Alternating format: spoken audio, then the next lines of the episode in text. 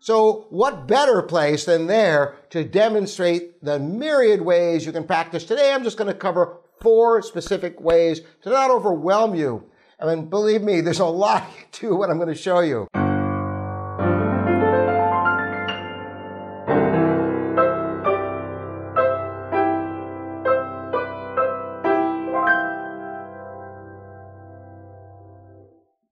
Hi, and welcome to livingpianos.com. I'm Robert Estrin with four ways to develop speed in your piano playing.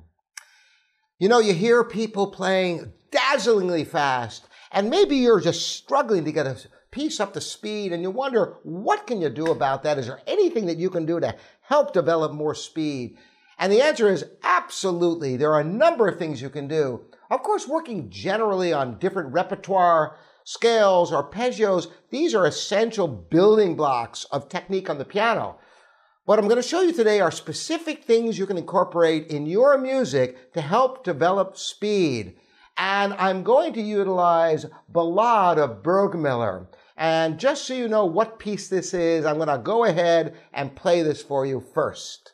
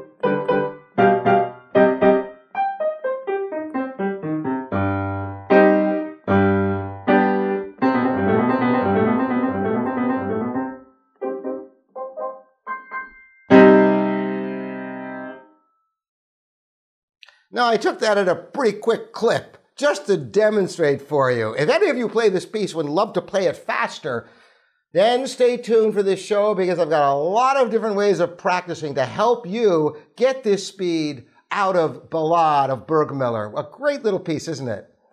Now, the part I'm going to focus on is the end because you know you have that pattern throughout.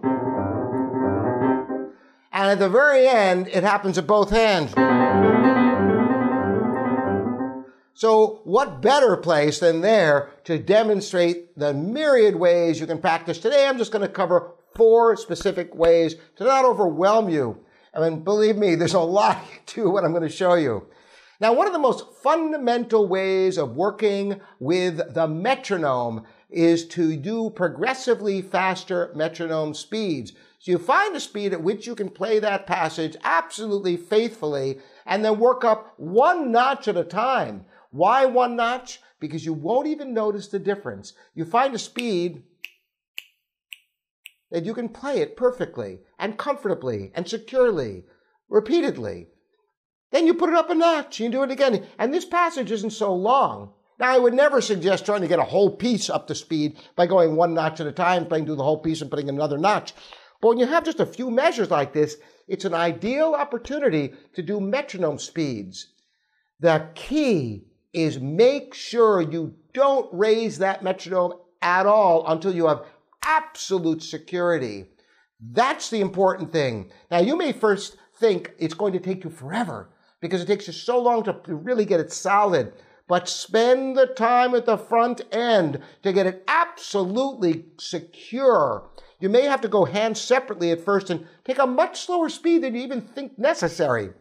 But don't even think about doing metronome speeds until you can play it 10 times in a row, not only where it's perfect, but it feels comfortable, where you can play every note with absolute security and definition.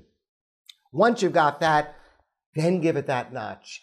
You won't feel it, but if you do, once again, keep playing it until it not only sounds perfect, but it feels comfortable. And if you have the patience to work that out, you'll get to a point where maybe you're really struggling to get one notch out of it.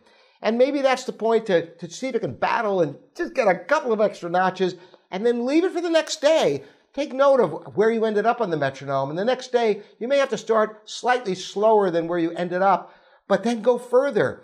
As you get faster, remember, lighten up. Stay closer to the keys with round fingers. Remember, flat fingers, you don't get the benefit of all the joints like you do when you're playing with rounder fingers.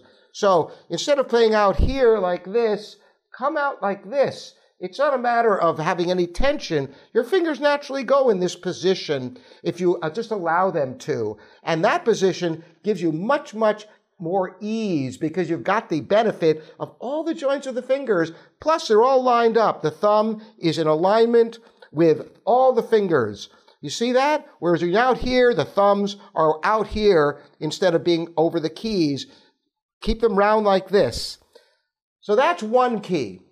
Metronome speeds, invaluable technique. Now, I've talked about this next technique a great deal, which is note groups.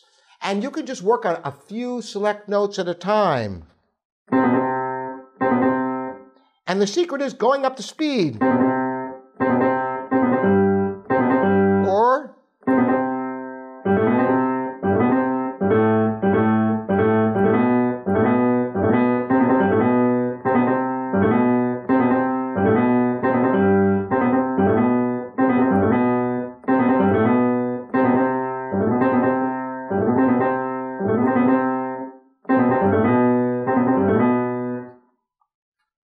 You notice, if you take different groups of notes, find the one that you need to land on. Because ultimately, it's training your fingers where the hands play together.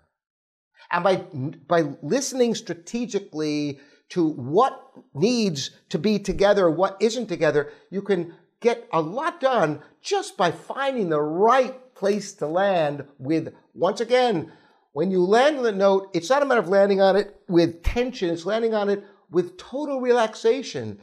And you practice the relaxation in your playing, playing, even if you have to play just two notes. Maybe you go, or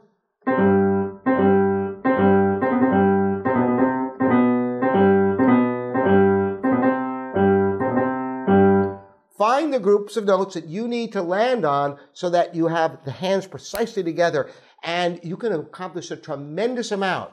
That's kind of the yin yang. One is just gradually going faster and faster with progressively faster metronome speeds. The other one is just groups of notes, even if you work one extra note at a time, or this two note group and the next two note group, and put those two note groups together. Maybe you have an overlapping note one time and no overlapping note the next time, whatever it takes. So that's two things. What else do we have? Well, accented notes can be really valuable. So, for example, on this, you could accent in innumerable ways.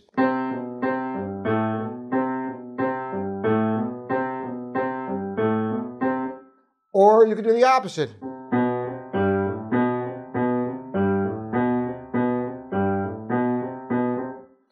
Or you can do different numbers of notes.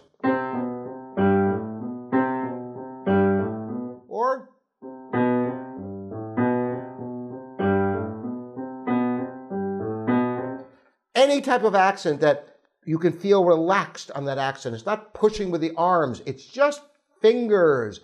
And by doing that, you train your fingers of, once again, where the fingers play together, where the hands play together.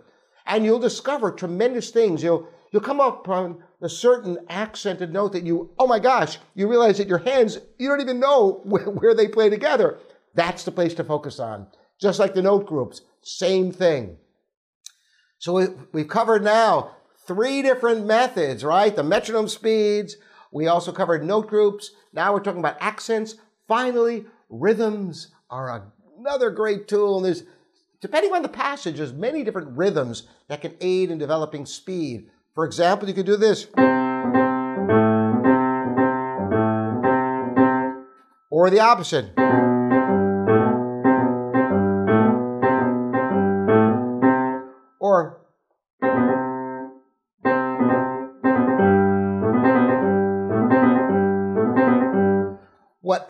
Rhythm seems to solve your issue.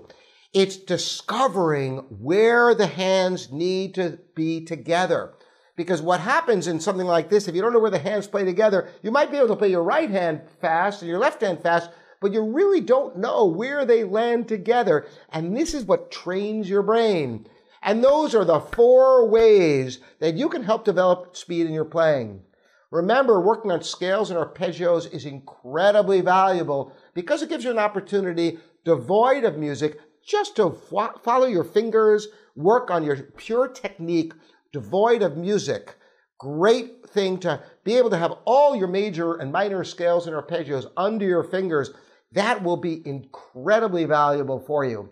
Remember, the faster you play, the lighter and closer to the keys you must be in order to facilitate that speed, because it takes a lot of work to raise fingers. When practicing slowly, raising the fingers can be valuable, so you get to feel which fingers are down and which fingers are up initially. As you get faster, lighten up, stay closer to the keys with round fingers.